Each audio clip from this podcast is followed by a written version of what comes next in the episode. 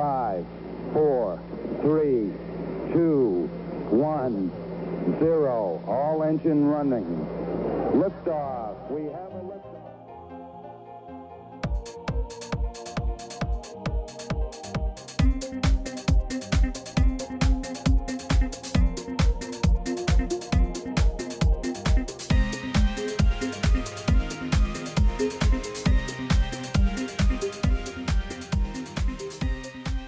미국 스타트업 tech 기업 이야기 조강의 4센트 오늘 한 오랜만에 한 놈만 팬다 코너를 어, 다시 해볼까 합니다. 그 사실 오늘은 한 놈이 아니라 지금 네. 두 분을 모셨는데요. 사실은 네. 아, 저희가 좀 오늘 큰큰 이야기라기보다는 어려운 이야기를 좀 해보려고 하죠. 그렇죠. 네. 그래서 예, 저희가 이제 창업 생태계 하면 대부분 서울 을 중심으로 이야기가 많은데 네. 그러면 과연 지방에서는 어떠한 일들이 일어나고 뭐 어떤 문제점이 있고 또 혹은 어떤 가능성이 있는지 이런 이야기를 좀 해볼까 합니다. 그래서 오늘은 지방에서 활동 활발하게 활동하시는 두 분을 좀 모셨는데요. 일단 제가 아는 분들 중에서 가장 활발하게 하는 두 분이라서 지금 울산에서 활동하시는 이철호 대표님과 지금 강원도 강릉에서 활동하시는 김지우 대표님을 모셨습니다. 자, 그러면 두 분을 먼저 모셔볼까요? 안녕하세요, 이철호 대표님, 김지우 대표님. 네, 반갑습니다. 네, 안녕하세요. 안녕하세요. 반갑습니다. 네, 그러면 그 한 분씩 뭐 간단하게 본인 소개랑 뭐 어떤 일, 뭐 회사 소개를 간단히 부탁드릴까요? 저희 울산의 이철호 대표님부터 좀 부탁드릴까요? 네, 저는 뭐 울산에 거주하고 있고요. 어, 저희 회사는 이제 공동체 창의 지원 네트워크라고 해서 community creative network라는 뭐 비영리법인이에요. 그래서 지역의 어, 시민들의 의견을 좀 정책에 반영시키는 일들도 하고요. 뭐 그런 일들을 하기 위해서 교육이나 뭐 정책을 개발하거나 연구를 하거나 하는 일들을 하고 있습니다. 그래서 회사 내뭐 파트들은 지역에서 이런 일을 같이 해나갈 파트너들을 좀 발굴을 하고 훈련을 시키기 위해서 창업 파트, 뭐 도시 재생 파트, 청년 공동체, 뭐 사회적 경제 이런 파트들을 하나씩 맡아서 하고 있고요. 일부 뭐 네네. 제작 파트 또 일부 있어서 최근에 제작한 게 이제 이달 중순부터 애니메이션으로 MBC에 뭐 방영한다거나 뭐 이런 일들을 뭐 하고 있기도 합니다. 그래서 파트가 좀 네. 많이 있고 저는 그런 일들을 총괄을 하고 이제 지역에 필요한 일들을 웬만하게 뭐 하는 사람이 없으면 제가 하나씩 맡아서 추가로 맡아서 하고 있다로 생각을 하시면 될 것 같습니다. 네, 환영합니다. 맞습니다. 네, 강릉의 김지우 대표님도 어떤 일을 하시는지 본인 소개랑 회사 소개 간단하게 부탁드리겠습니다. 네, 저희 회사 소개를 먼저 드리면 더웨이브컴퍼니는 어, 저희가 뭐 이름을 정한 건데요. 이제 local creative group이라고 해서 지역을 키워드로 한 다양한 creative한 일들을 하고 있습니다. 일단은 크게 두 분야에서 저희가 사업을 하는데요. 첫 번째는 지역에서 어떤 사회적 임팩트 낼 수 있는 일들을 하고요. 주로는 저희가 어, 지역 기반 창업가들을 acceleration 하는 일들, 그리고 교육하는 일들, 혹은 파트너십을 맺어서 성장을 좀 돕는 일들을 하고 있고요. 두 번째로는 이제 지역 문화나 지역 아이덴티티를 어, 자체 브랜드로 만들어서 어, 주로는 B2C 시장에서 저희가 브랜드 비즈니스를 하고 있습니다. 그 원래는 음, 사실은 후자의 일을 하려고 왔는데 그 지역에 이제 있다 보니 아까 이철호 대표님이 말씀해 주신 것처럼 뭔가 음, 할수 있는 일도 많이 생기고 혹은 약간 도의적으로 해야 되는 일도 생기면서 말하자면 뭐 주로는 일자리 문제에 관련해서 저희가 뭐 창업이라는 형태로 어, 그런 문제 해결하는 방식으로 접근을 하고 있고요. 저는 원래는 주로 엑셀러레이션만 담당을 했었는데 최근에는 그냥 팀 가리지 않고 회사 전반적인 잡무와 그런 여러 가지 일을 하고 있습니다. 네. 네, 환영합니다. 조방님은 두 분 다 처음 이번에 알게 되시는 거죠? 예, 그렇죠. 저는 그 감독님께서 저 알려 이제 안지를 주시고 그리고 나서 이제 네, 소속 회사 이름하고 성함 알려주셔가지고 이제 그때부터 검색을 좀 해봤죠. 직접 뵙지는 네, 못했고, 예. 아, 네. 근데 뭐 찾아봐도 정보가 잘 안 나오실 수도 있어요. 좀 뭐? 워낙 또 인터뷰 조용히 활동, 네, 그 인터뷰 기사가 몇 개 있고 그리고 이철호 대표님 같은 네, 경우는 경우에 또 울산 저널에 또 이렇게 글을 꾸준히 쓰셨나 봐요. 네, 그래서 네, 보니까 예, 거의 한 달에 한 번씩 글을 쓰실 그 기고로 하시는 것 같더라고요. 그래서 예, 네, 계속 읽어볼 수 있었습니다. 그리고 네, 김지호 대표님은 이제 보니까 인터뷰하신 내용들이 몇 개씩 있더라고요. 지역 혁신에 대해 가지고 네, 예, 네. 그래서 조금 인터뷰하는데 준비를 할 수가 있었습니다. 네.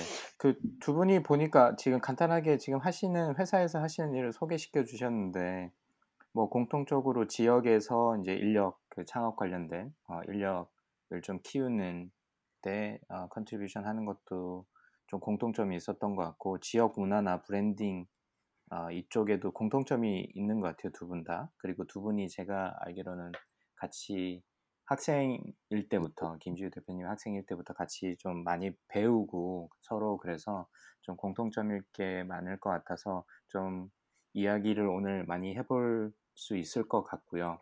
그리고 열심히 하시는 분들이라서 좀 컨텐츠도 많을 것 같습니다.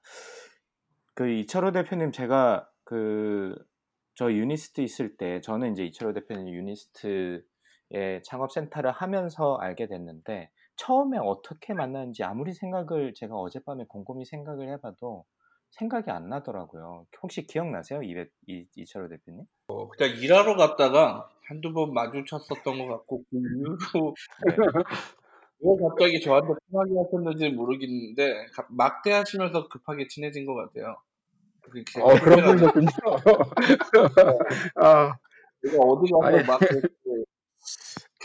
막 당하는 포지션이 아닌데 아무튼 좀 편, 편하게 갑자기 편해진 것 같아요. 고등학교, 대학교 뭐 선배님이라는 걸 알고는 네. 하게 갑자기 친해진 것 같고 그쵸. 처음 만난 계기는 일 때문에 만났겠죠. 뭐, 뭐 강의나 심사나 네. 그래서 아마 울산 지역에 제가 이제 좀 더듬어 보면 어, 일단 막대에서 죄송한 말씀 드리고요. 아, 네. 그 아마 창업센터를 제가 맡고 나서 아니면 창업센터를 다른 교수님이 하고 계실 때 제가 이제 그 어, 좀 활동을 어, 어, 많이 했었는데 그때 지역에서 학생들을 좀 멘토링하고 이럴 분들을 수소문을 하다 보니까 자연스럽게 좀 알게 된 것 같고 그때 사실 지역의 문제점 나중에 말씀 나누겠지만 이 멘토 풀 자체가 너무 작거든요. 그러다 보니까 어, 자연스럽게 활동하시는 몇 안 되는 분이라서 제가 연락을 어, 드렸, 드리게 된 것 같고 그러다 보다가 알게 된 게 이제 고등학교도 뭐 마침 어, 같은 고등학교를 나오고 대학교도 어, 같은 대학을 나와서 좀 인연이 좀 독특하다 그래서 막대했던 것 같습니다. 근데 제가 센터를 할 때 굉장히 도움을 많이 주셨고 어, 뭐 스피커 섭외하는 부분이나 뭐 이런 부분에서 굉장히 많이 섭외를 어, 좀 많이 해주시기도 했고 제가 막 부탁드리기도 했던 것 같아서 오늘 좀 그런 얘기도 좀 해보면 좋을 것 같고 그 우리 김지욱 어, 대표님은 제가 학교에 있을 때 아, 학생이었어요. 그쵸? 김지욱 네. 대표님? 수업 보드. 네. 네. 어, 그래서 그리고 저희 창업 그 센터에 여러 가지 프로그램이 있었는데 되게 열심히 했던 어, 친구 중에 하나였고 근데 생각만큼 좀 잘 안 돼서 네. 어, 참 어떻게 보면 옆에서 보기 좀 딱할 정도로 뭐, 좀 마음 졸였던 부분이 좀 많았는데 우리 어떻게 처음 저희 알게 됐는지 좀 말씀을 해주시겠어요?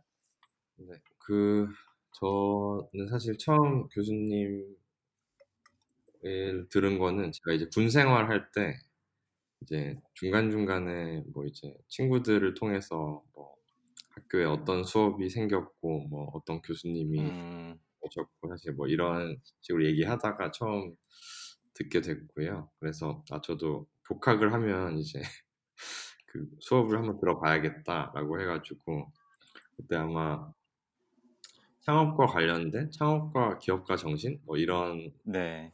수업을 하셨었는데 어 그래서 사실은 그 수업에서 처음 이제 뵙게 된 거고요.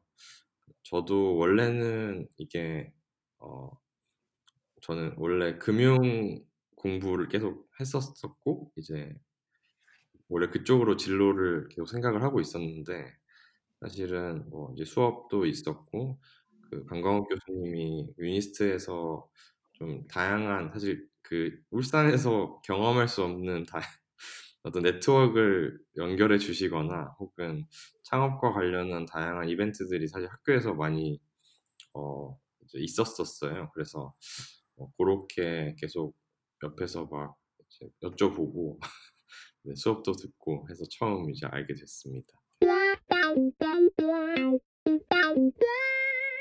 아유, 옛날 생각이 많이 나는 것 같습니다. 네, 예전에 그 풋풋했던, 우리 서로 다 풋풋했던 시절이 기억이 나네요.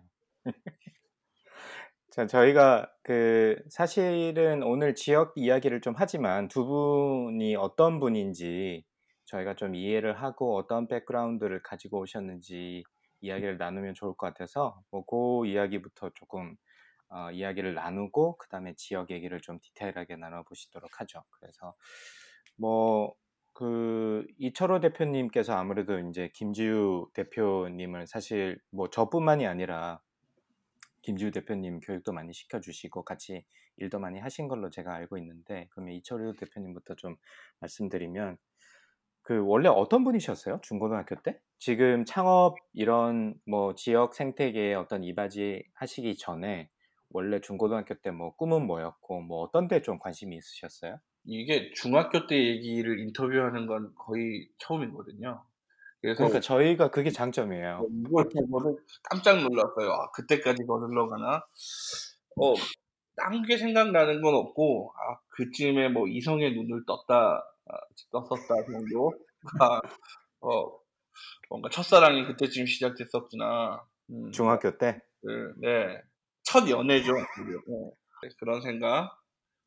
그리고 그, 하고 싶 은 일에 대한 윤곽이 사실 조금은 잡혔었던 것 같아요. 공부에 대한 관심이 조금씩 잃어가기 시작했고, 음악을 좀 하고 싶어 했었고, 뭐, 이쪽 영역의 일을 완전히 해야겠다라는 건 아니지만, 적어도, 네, 이 계기가 됐었던 뭔가 음악에 집중을 하게 됐고, 뭐, 책을 읽는 것을 좀 많이 했었고, 이런 것들이 그, 그 시기에 자리가 잡혔었던 것 같아요.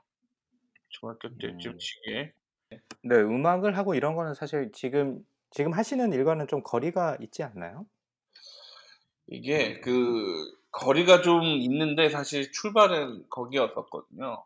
제가 음악을 하면서 이제 밴드를 했는데 밴드를 하면 이제 공연 기획을 할 사람이 필요한데 그런 게 잘 없었어요. 그런 인프라도 아, 없어서 네. 제가 제 밴드를 하면서 공연 기획도 같이 했고 기획을 하면서 좀 그 재미에 눈을 떴는데 공연을 하나 올리려면 대관도 해야 되고 시스템도 렌탈을 해야 되고 디자인도 좀 필요하고 뭐 해야 될 필요한 것들이 많아서 돈이 좀 필요했는데 그 돈을 모으느라고 제가 군고구마도 팔고 어, 스텝으로 일해보기도 하고 그리고 직접적으로 저희 공연을 파는 표를 팔기 위해서 하는 다양한 행위들을 좀 해보면서 돈 버는 일에 음, 남들보다 눈을 좀 빨리 뜨기도 했고 어, 그런 종류의 기획이 지금까지 이어지는 것 같아요. 저는 제가 지금 뭐 저는 전체적인 그림을 그리는 사람이기 때문에 이제 기획자인데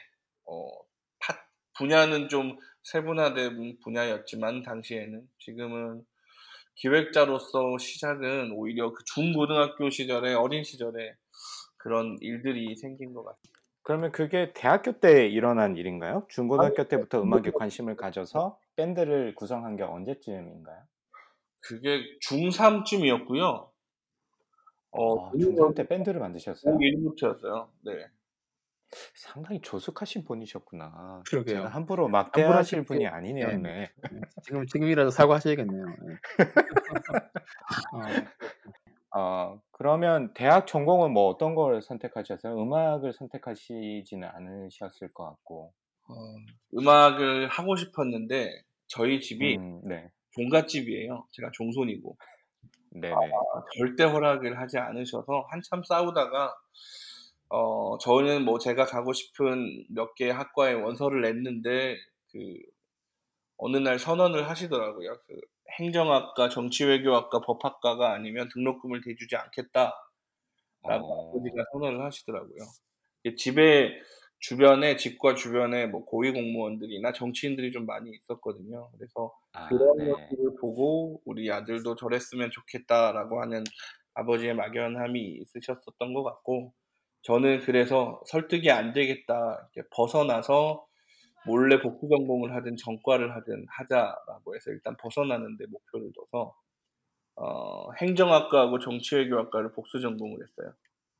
음. 복수 전공을 해서 학 그냥 벗어나는 데 중심을 뒀고 그 석사를 할 때는 인제 정치학, 외교하고 행정에서 제 개성을 좀 잘 이해해 주시던 교수님들이 주로 많이 수업을 하시던 도시정책을 또 석사 때 했었고요. 어 전과와 복수 전공을 좀 음악 계통으로 하려는 시도를 하긴 했었는데 아 저하고 잘 안 맞는 부분이 이제 저희 계통은 1 시간은 무조건 1 학점을 챙겨주는 분위기가 있는데 그 음. 공대 쪽은 한 6 시간 수업을 했는데 2 학점이에요. 막 그리고 그 네. 실습을 밤새도록 막 12 시간씩 하고 가야만 겨우 다음 수업을 따라갈 수 있는데 그것도 2 학점이에요. 이 이런 걸 도저히 참을 수가 없어서 어 정규 교육 안에서 하는 건 제가 좀 포기를 하고 바깥 활동을 더 열심히 했었던 음 그냥 학교는 그냥 등록금을 내고 학위만 받고 활동은 네. 하고 싶었었던 활동을 바깥에서 했던 기억이 있습니다. 네. 그래도 석사를 하셨으면 아무리 어 뭐 좀 코드가 맞는 교수님이 있으셨다고 하지만 석사를 생각을 하셨다면 생각보다 그래도 꽤이 핏이 맞으셨나 봐요. 대학의 행정학과랑 정치외교학과의 어떤 그 토픽들이. 음 거의 제가 1 학년 1, 2 학교 때는 오레프였고요. 어 재입학을 해서 네 재입학을 하고 난 이후에 졸업을 하려면 어 성적이 그래도 어느 정도 수준이 나와야 되는데 1, 1, 2 학년 그쵸. 때 워낙 말아먹어 가지고 3, 4 학년 때 죽어라 공부를 했죠, 졸업을 하기 위해서. 그랬더니 인제 교수님들은 1, 2 학년 때 저를 잊고 3, 4 학년 때 그 졸업하기 위해서 목숨을 걸었던 저를 저만 보고 제가 원래 그런 애들이 인줄 알았던 거예요. 그래서 교수님들이 엄청나게 기대를 하고 석사를 하자고 부추기셨죠. 저는 뭐 추궁당해서 석사를 했 근데 근데 그 이 지금 말씀하신 거 방송에 나가도 괜찮으세요? 아 제가 요즘 그 교수님들 잘 못 뵙고 있습니다, 제가 도망쳐 가지고. 네. 아주 생각보다 제가 대략은 알고 있었는데 생각보다 되게 파란만장한 인생을 사셨군요. 그리고 제가 방금 생각이 든 생각인데 저희가 소주를 몇 분 몇 번 먹을 기회가 있었는데 제가 네. 항상 빨리 취해 가지고 고 이야기까지 들을 기회가 별로 없었네요. 죄송합니다. 네. 제가 집이 집사람이 너무 험해 가지고 제가 집에 신데렐라 정 시간에 맞춰서 들어가야 되거든요. 그래서 그쵸. 네. 빨리. 마시는 훈련이 잘 돼 있습니다. 네. 저랑 같이 마시면 웬만큼 다 일찍 쓰러져요. 네. 그러니깐요. 아 네. 알겠습니다. 아주 그 대학 생활 중고등학 대학 생활이 굉장히 드라마틱한 분이셨네요. 어 네 고렇게 좀 정리를 하고 그러면 네. 그 지우는 강릉. 쪼박님께서 질문을 해 주시겠어요? 예. 강릉의 이제 김지우 대표님. 예 김지우 대표님도 같은 질문을 한번 드려보고 싶은데 중학교 때 그리고 고등학교 때예 돌이켜 보시면 어떤 학생이셨나요?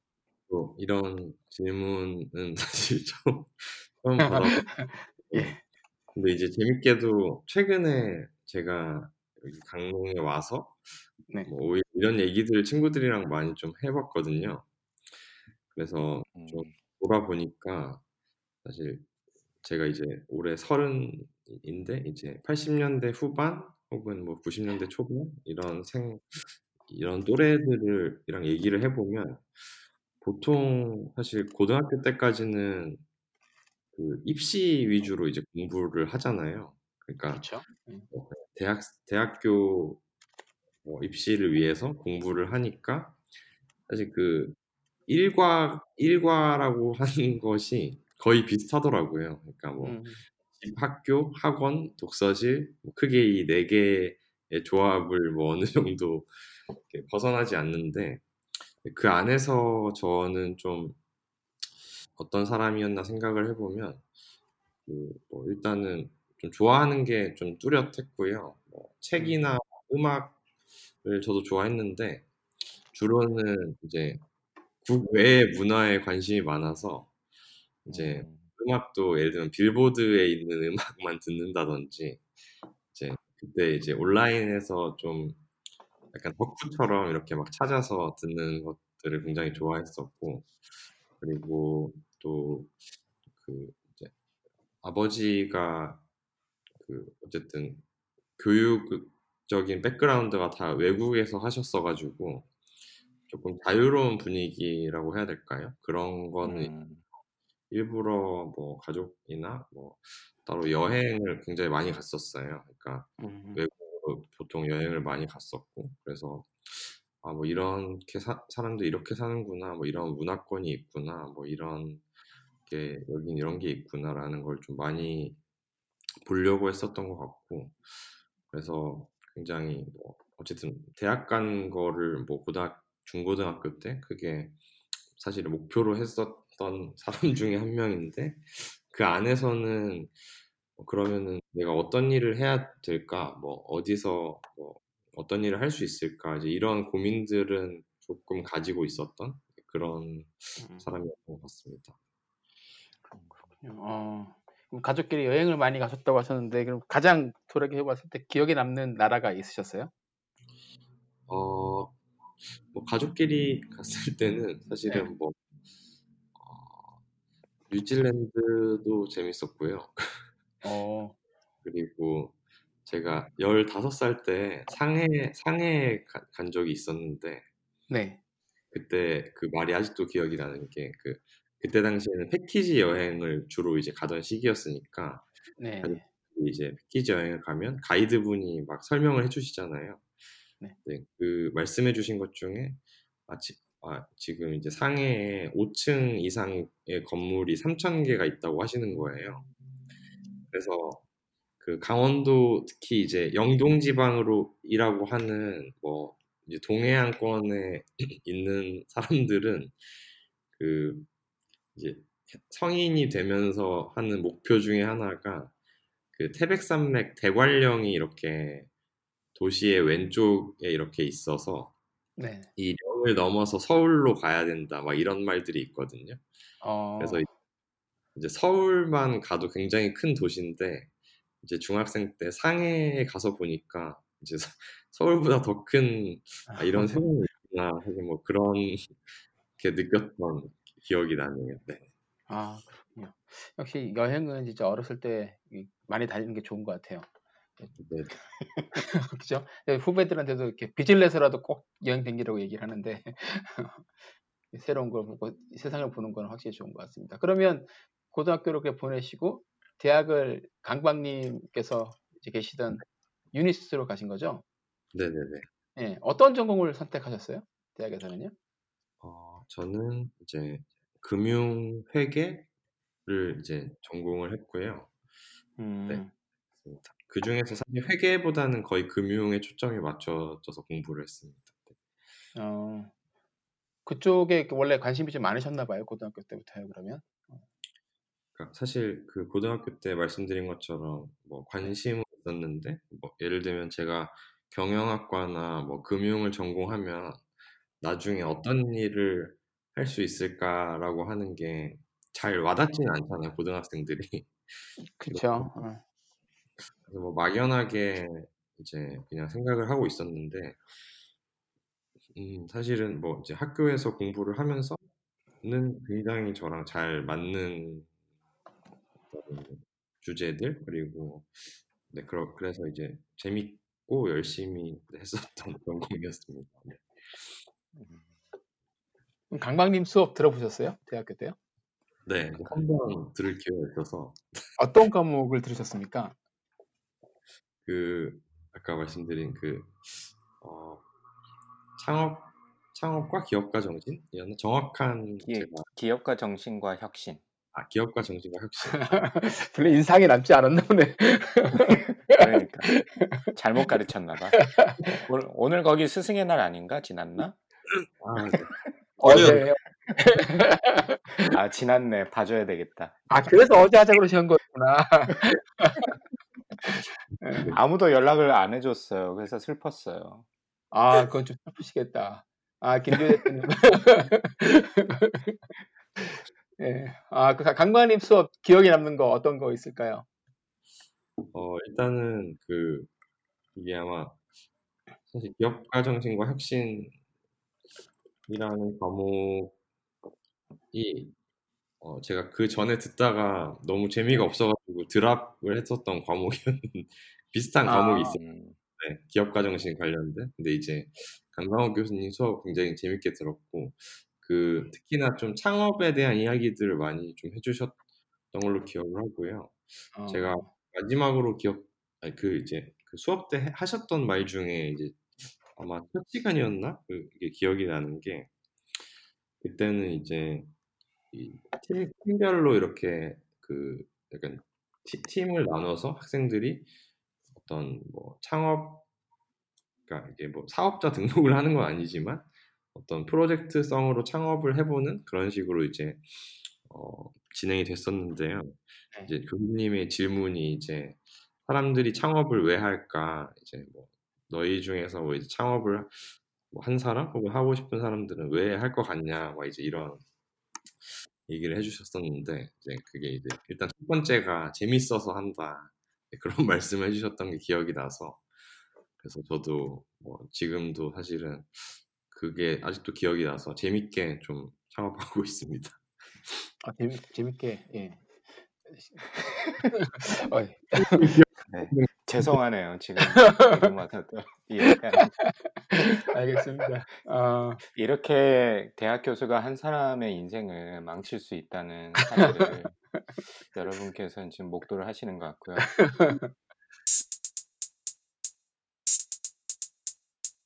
두 분한테 공통적인 질문이 있는데, 뭐, 그, 이철호 대표님 같은 경우는 아까 이제 석사를 졸업하시고, 그 이후에 좀 지역으로 내려와서 창업 생태계까지 중간에 좀 많은 일이 있었던 걸로 제가 기억을 하거든요. 그래서 그 이야기를 좀 해주시면 좋을 것 같고, 그 김지우 대표님도 대학을 졸업하고 혹은 대학 전에 어떻게 이제 창업에 관심을 가지고 이제 결심을 하게 됐는지 요거를 이제 두 분이서 어, 대답을 해주시면 좋을 것 같은데 이철호 대표님은 뭐 어떤 계기로 창업 관련된 어떤 일을 하시게 되셨나요?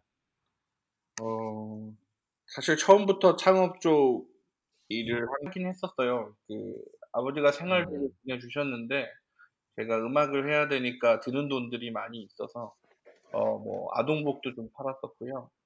이것저것 돈 벌면서 네. 제가 하고 싶은 일들을 좀 계속 하고 음, 살았고 석사도 완료를 못했어요. 그 석사 때도 계속 사업을 했는데 잘 돼버렸거든요, 사업이.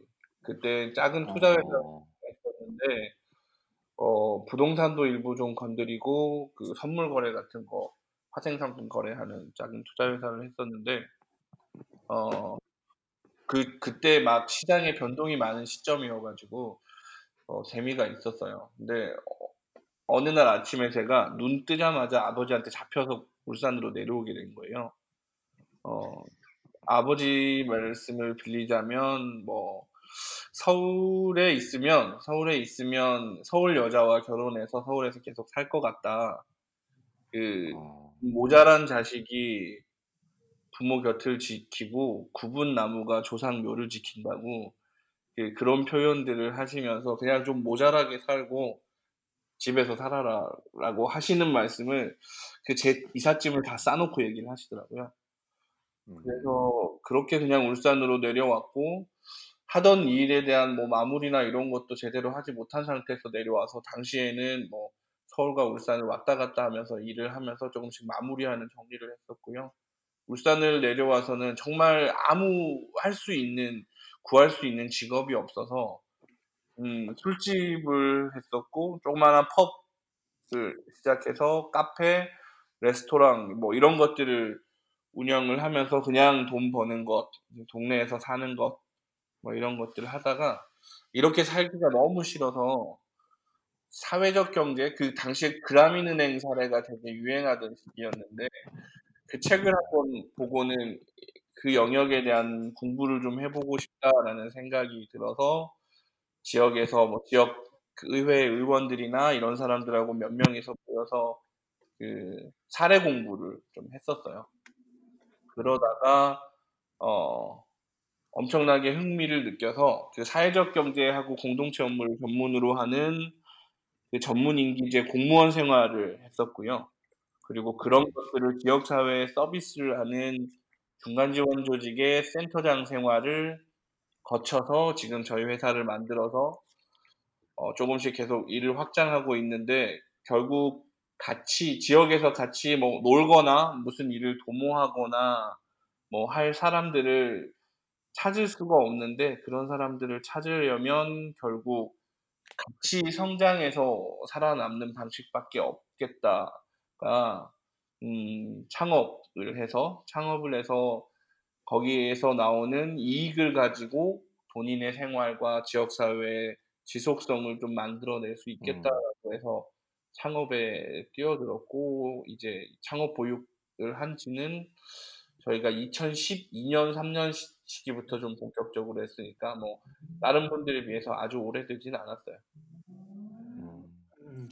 그 지금 하시는 일이 굉장히 많으시잖아요. 뭐 어떤 일을 하시는지 조금 간단하게 어, 공유를 해주시겠어요? 말씀 하실 수 있는 부분에서. 저 지금 하고 있는 게 되게 많은데 그 저희 회사 안에서는 어, 도시 재생 사업에 대한 연구와 어, 일정 규모를 가진 도시 재생 사업의 섹터를 맡아서 어, 마스터 플랜을 수립하고 거기에 맞춰서 실행 사업을 하는 것까지 하는 파트가 있고요.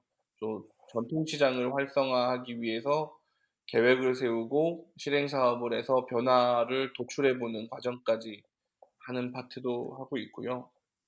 그리고 창업 보육을 하는 파트도 여전히 하고 있고 어, 창업 보육을 하는 파트에서는 또 뭐 파트별로 재밌는 것들이 많이 있는데 요즘 많이 하는 것들은 그 헬스케어 하는 친구들 하고 뭐 몇몇 그, 그 그것들을 또 다 그 유튜브 컨텐츠로 다시 생산해내는 것 뭐 이런 것들 음. 많이 하고 있고 어, 회사 안에서도 그것 말고도 뭐 울산광역시 청년센터 뭐 이런 거 운영을 센터 같은 것들 위탁 사업 받아서 운영하는 사업 파트도 갖고 있고 대외적으로는 어, 한국산업인력공단이라고 그래서 한국의 자격증 제도 전체를 관장하는 이제 정부 기관이 있는데 거기 간사로서 일을 하고 있기도 하고 한국의 근로복지공단이라고 부르는 어, 한국의 뭔가 4대 보험 제도 그리고 그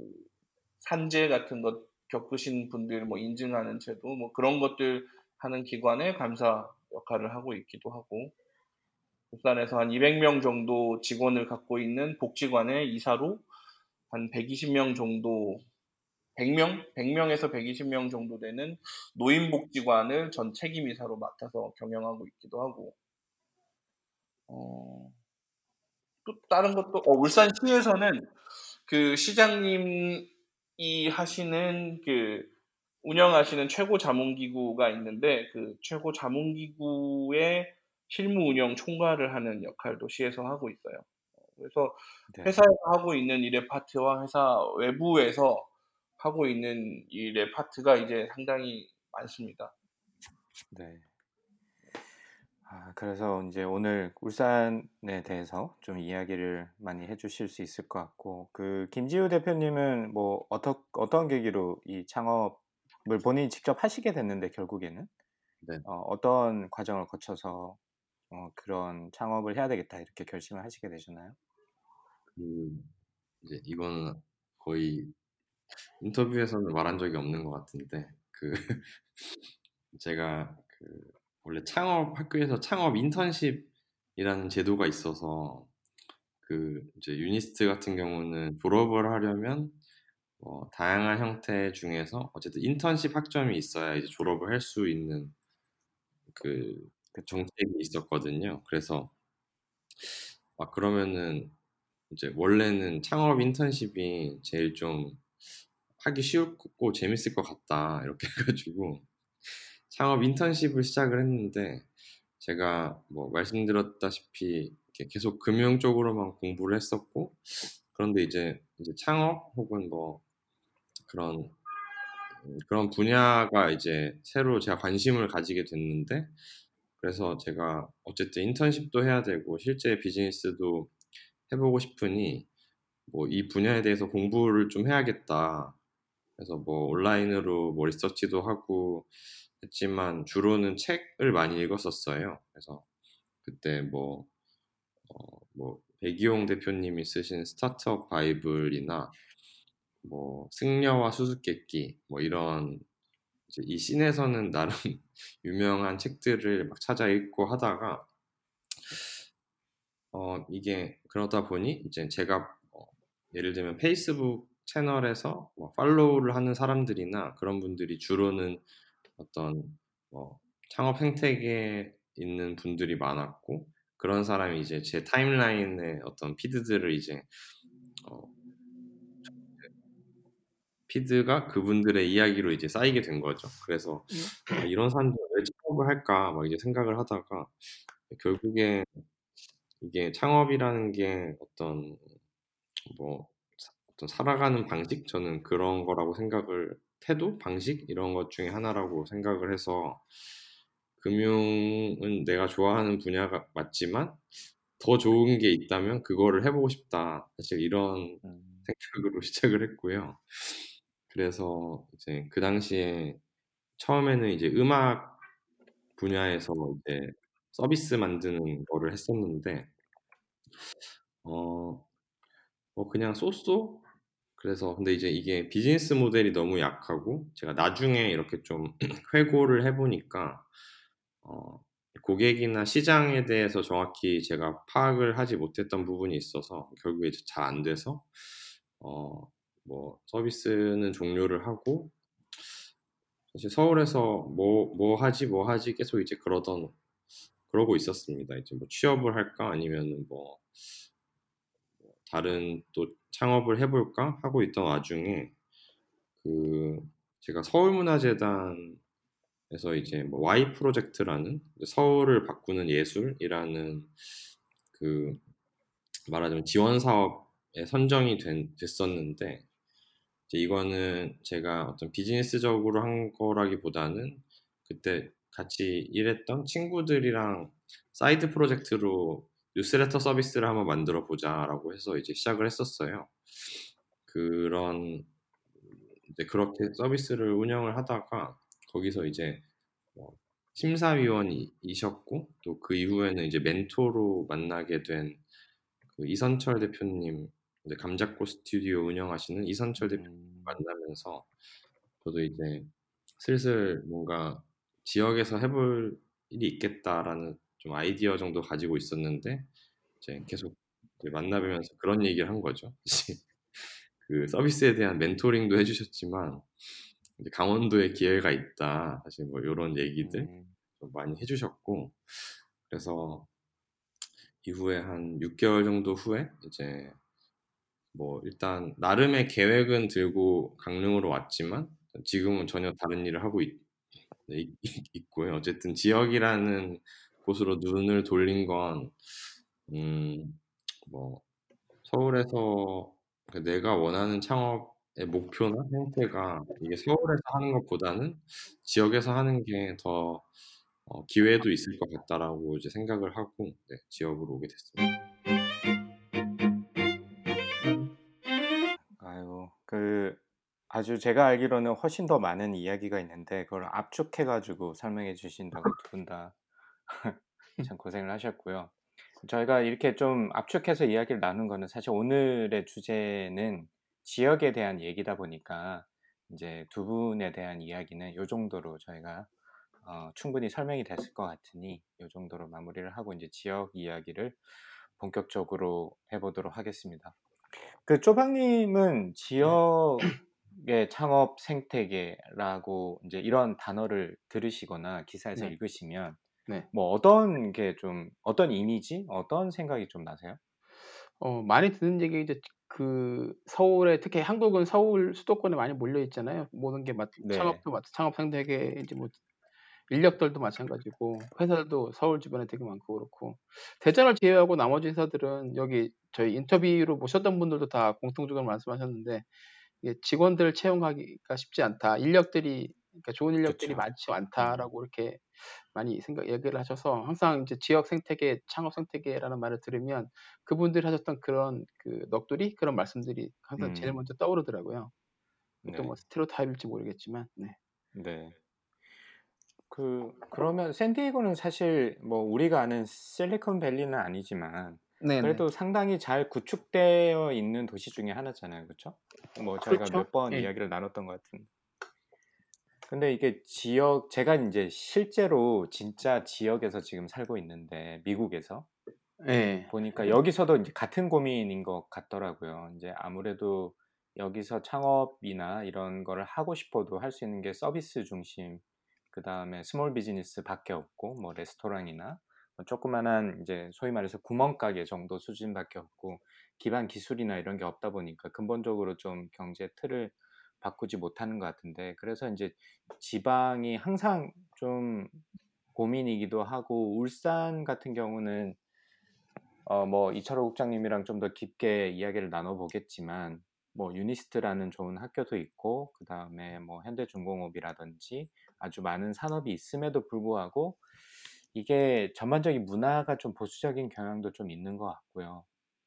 음. 그리고 생각보다 이게 창업에 대해서 호의적이지 않았던 그 벽이 좀 많이 저 같은 경우는 느껴졌었거든요. 그래서 그걸 좀 어떻게 깨볼까 이철호 국장님이랑 그래서 이제 고민도 많이 해보고 으쌰으쌰도 많이 해보고 저희가 뭐 그 한 번씩 울산대 학생들이랑 유니스트 학생들 을 오픈해가지고 한 달에 한 번씩 모여가지고 뭐 멘토 뭐 배경 대표님이나 이런 분들 모셔가지고 이야기도 듣고 네트워킹도 하고 이런 이벤트도 같이 만들기도 했었고요.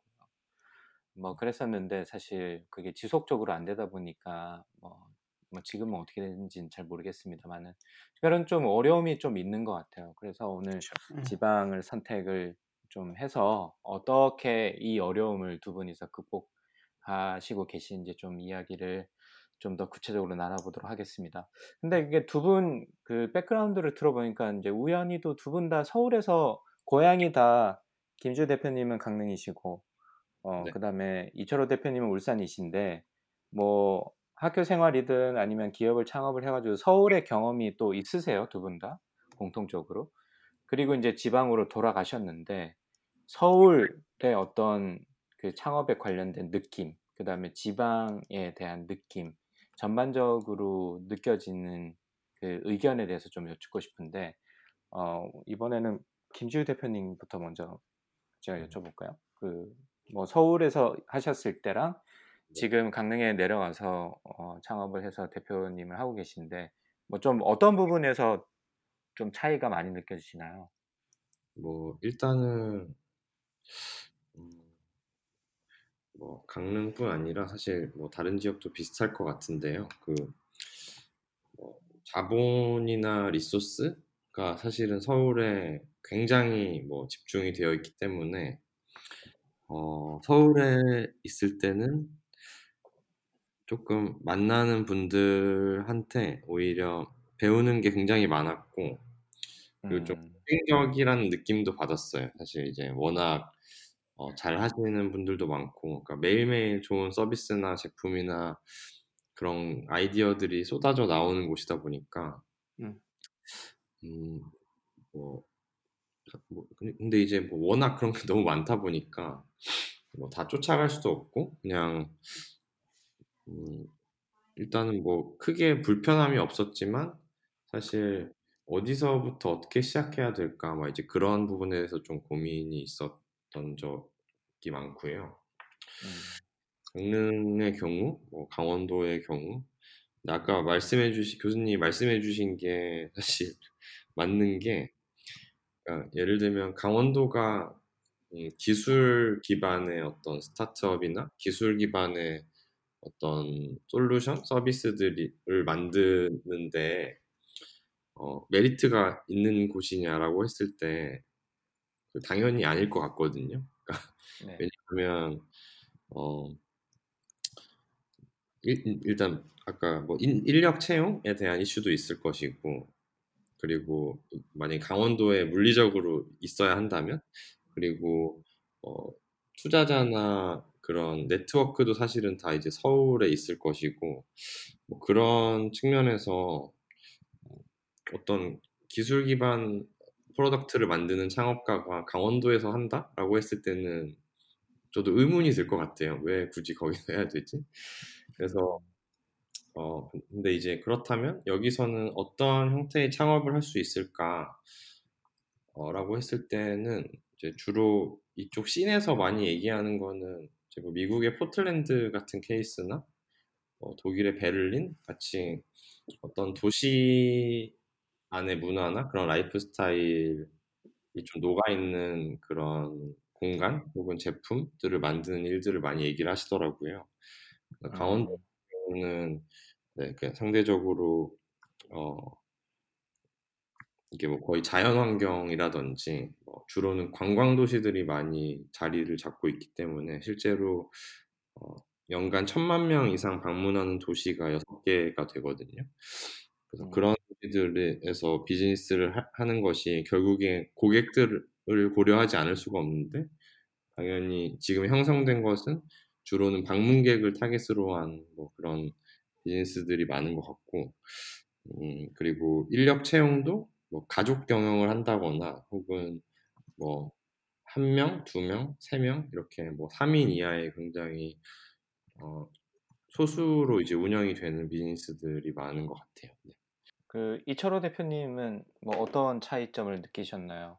사실 아버님의 손에 이끌려서 낙향하다시피 울산으로 오셨는데 저는 그래도 좀 다행인 케이스였어요. 그 지역의 좀 독특한 문화가 어, 그 자식은 뭐 그 말은 제주도로 보내고 자식은 서울로 보낸다라는 문화가 너무나 뿌리 깊게 자리 잡은 지역이다 보니 사실 서울에서 돌아온 아들 딸들이 그 실패했다라는 낙인이 찍는, 찍히는 경우가 상당히 많아요. 근데 저는 어, 아버지가 당당하게 돌아올 수 있는 길을 열어주신 거기도 하죠. 음. 보면 어, 음. 부모 세대가 자녀 세대의 성공을 어, 다른 방식으로 바라보지 않고 단순히 서울에 머무르고 있다만으로 자녀 세대의 성공을 바라보고 그 세대가 그 성공을 공유하는 그런 관점이 많이 있어서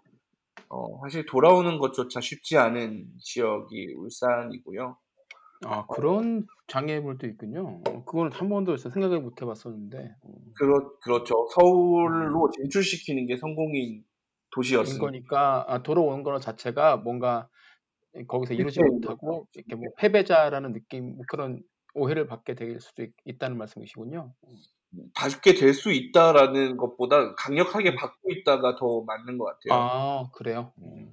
네. 그렇구나. 그래서 그냥 그, 그런 문화라는 자체가 돌아오지 않는 게 정상적인, 청년이 돌아오지 않는 게 정상적인 문화. 음, 그 똑똑하면 일단 대학을 서울로 가잖아요.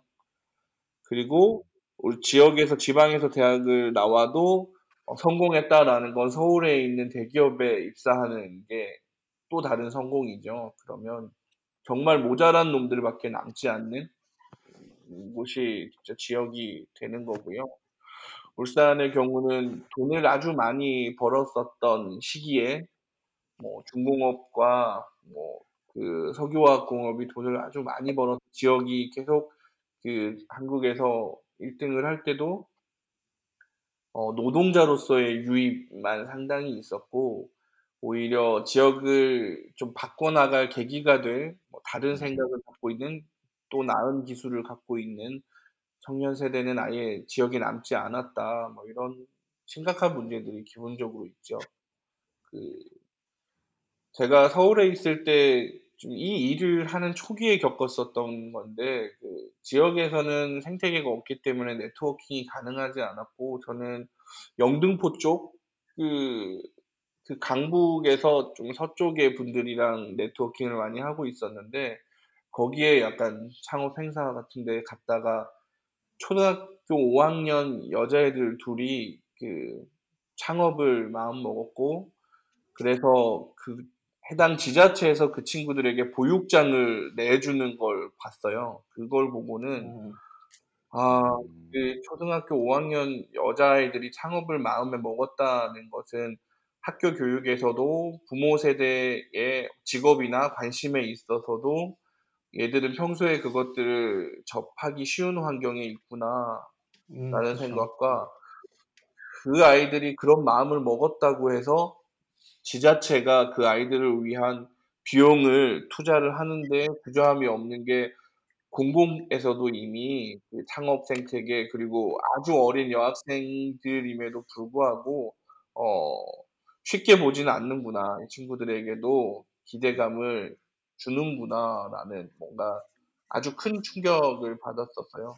그걸 받고는 사실 생태계 구축을 서울 중심의 생태계에 저희가 연결되고 편입될 계획만 사실 상당히 세웠었고 그 지금도 여전히 그런 생태계에 연결되어 있는 지점들을 갖고 있긴 하지만 지방에 그런 생태계를 만들어 봐야겠다라는 생각을 품은 건 오히려 그 시기에 그런 것들을 보고 듣고 그런 생각을 하게 됐고요.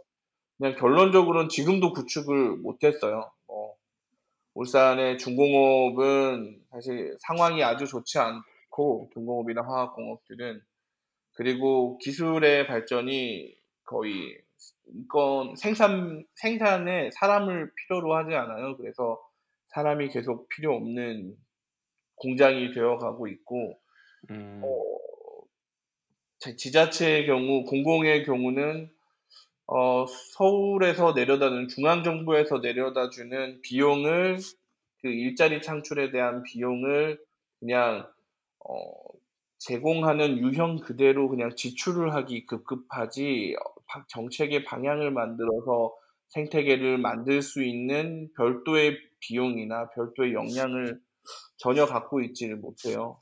그래서 지방 정부도 사실 동력이 없었고 기업도 그런 동력이 없었고 유니스트 같은 경우는 그래도 강 교수님 계실 때는 그 지역사회와의 연계나 지역으로 울산 창업가라는 느낌이 있었는데 지금도 물론 제가 학교에 가긴 하지만 어, 그 친구들은 울산 지역의 창업가가 전혀 아니게 되어버렸어요. 어, 사실 울산에서 서울로 벗어나기 가장 좋은 그 KTX 역 근처에 있기도 하고 어, 울산 안으로 진입하는 것보다는 바로 수도권과 연결되는 게 그들에게 훨씬 유리하기 때문에 그들은 어, 학교 생활을 여기서 하지만 창업을 시작했을 때는 거의 다 유출이 되는 평소에도 사실 지역사회 안에서 울산이라는 지역사회 안에서 관계망 안에서 도움을 얻기보다는 바로 서울과 수도권과의 관계망 안에서 도움을 받고 있고 전반적으로 청년이나 학, 뭐 학교 그리고 공공 그리고 기업이라는 파트너들이 어, 전혀 기능을 하고 있지 못하기 때문에 울산의 지역 창업 생태계는 사실 아주 아주 아주 나쁜 상황입니다. 여전히. 네. 네. 갑자기 그 제가 울산을 떠나온 거에 대해서 굉장히 이렇게 미안하게 생각이 들게 만들어 주셨는데. 거예요. 그이 이 이철호 대표님이 굉장히 섭섭해 하셨어요. 저 미국에 올 때 맞죠? 네.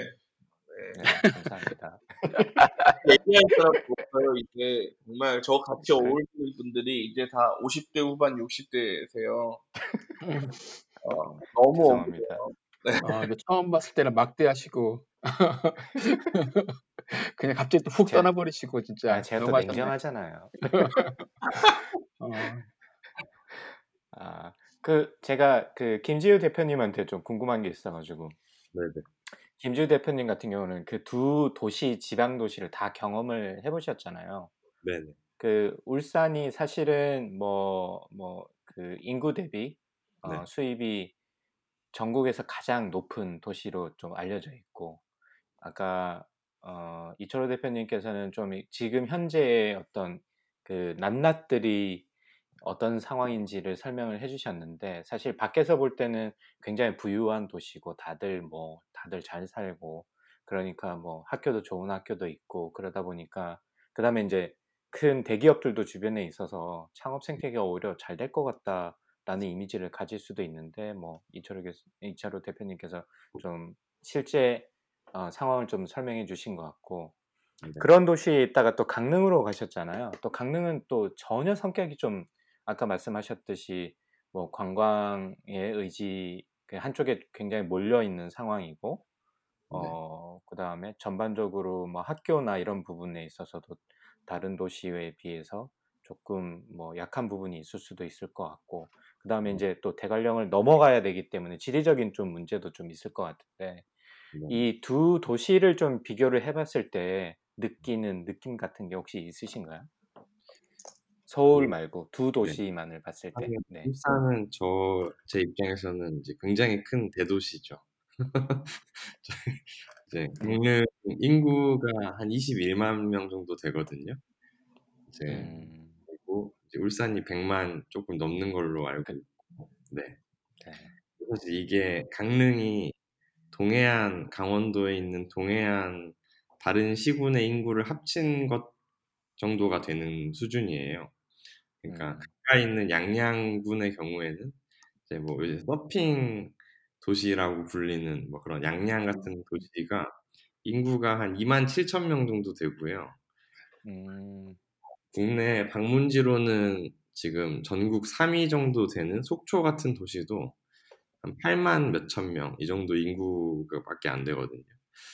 그래서 이제 저희 입장에서는 일단은 뭐 대도시다 대도시고 딱 말씀해 주신 대로 어, 중공업 중심으로 이제 지난 굉장히 우리나라가 압축 성장을 하는 시기에 같이 발전을 한 도시 그러다 보니까 뭐 학생 시절의 입장에선 학생 시절 때는 이제 물가도 비싸고 이제 뭐 놀 것도 다 너무 어른들 너무 그런 노, 노는 음. 문화 사실은 뭐 크게 이제 도시의 어떤 문화적인 색깔이 있다거나 그런 것 들이 크게 있다고는 제가 느끼지는 못했는데, 음, 그러니까 뭐 창업 다시 사- 생태계 이야기로 돌아가 보면은 기본적으로 둘 다 없다고 보는 게 거의 맞는 것 같아요. 그러니까 이게 음, 예를 들면 창업 생태계라는 것에 있어야 될 것이 예를 들면은 뭐 대학도 필요할 수 있고 그다음에 보육을 해주는 뭐 인큐베이터도 있을 것이고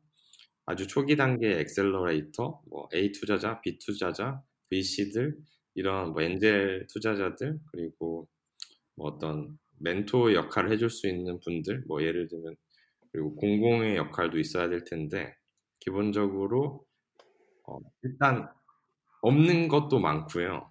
그리고 아까 이철호 대표님이 말씀해 주신 것처럼 있는데 사실상의 기능을 못하는 것들이 많죠. 그러니까 공공 얘기는 항상 나오는 주제인데 주로 뭐 아까 일자리 관련 예산을 쓴다고 하더라도 그냥 아웃풋 중심이 아니라 항상 이제 인풋 중심으로 얘기를 하다 보니까 이번에 예산이 얼마가 나와서 얼마를 썼다. 음, 결국에 이런 식이 되니까 실제로는 실행하는 과정에서 똑같은 예산을 더 잘 쓸 수 있고 뭐 그런데 그런 게 없- 없었던 거고요. 강원도 얘기를 좀 드리면 그 여긴 좀 재밌는 행태가 좀 있긴 합니다. 그러니까 음, 어, 강릉으로 따지면 그냥 없다고 봐야 되고 강원도로 봐야 되는 것이 그 여기가 아까 제가 기술 창업이 어렵다는 말씀을 드렸잖아요. 그래서 네. 그 2015년에 그 박근혜 정부 때 그 창조경제혁신센터가 전국 시도 이제 광역 시도에 이제 생겼고 어, 강원도의 경우에는 춘천 이제 강원 창조경제혁신센터가 생겼는데 그 매칭 기업이 네이버였어요. 네. 어, 그 근데 이제 뭐 제주도는 뭐 그때 다음이었고 지금 카카오 그리고 강원도 네이버였는데 그 어, 거기에 이제 보통 그런 중간 지원 조직이 생기면 네이버에서 네이버 출신 분들이 뭐 센터장으로 오신다거나 직원분들 일부 파견을 나오시게 되거든요. 네. 그게 뭐 그냥 그냥 이렇게 할 수도 있는데 이제 거기 센터장님이 어, 조금 의지를 갖고 굉장히 드라이브를 잘 걸으셔서 뭐 강원도형 창업이랄까 뭐 그런 생태계적인 부분을 만들어 보자라고 해서 지금 5년 정도 하는 사업이 지역 기반 창업가들을 발굴하고 육성하는 사업 트랙을 운영을 하고 있어요. 음. 그래서 이제 거기서 뭐 초기 1, 2년들은 정말 발굴하고 육성하는 데 집중을 했고 뭐 3년도, 3차 년도까지도 그리고 작년부터는 이제 이들에게 지원금이 아닌 투자를 직접 투자를 할 수 있는 상황을 만들자라고 해서 이게 비영리 재단인데 일단 엑셀러레이터로 등록을 해서 그 네이버의 도움을 조금 받아서 이제 직접 투자도 하고 있고요. 그런 식으로 이제 한 칸 한 칸 뭔가 생태계를 채워가는 역할을 하고 있는 어, 것들이 있고 그래서 한 5년 동안 170여 팀 정도가 실제 창업을 했고 아마 한 거의 90% 정도는 지금 생존해 있는 걸로 알고 있습니다. It's one small step for man, one giant leap for mankind.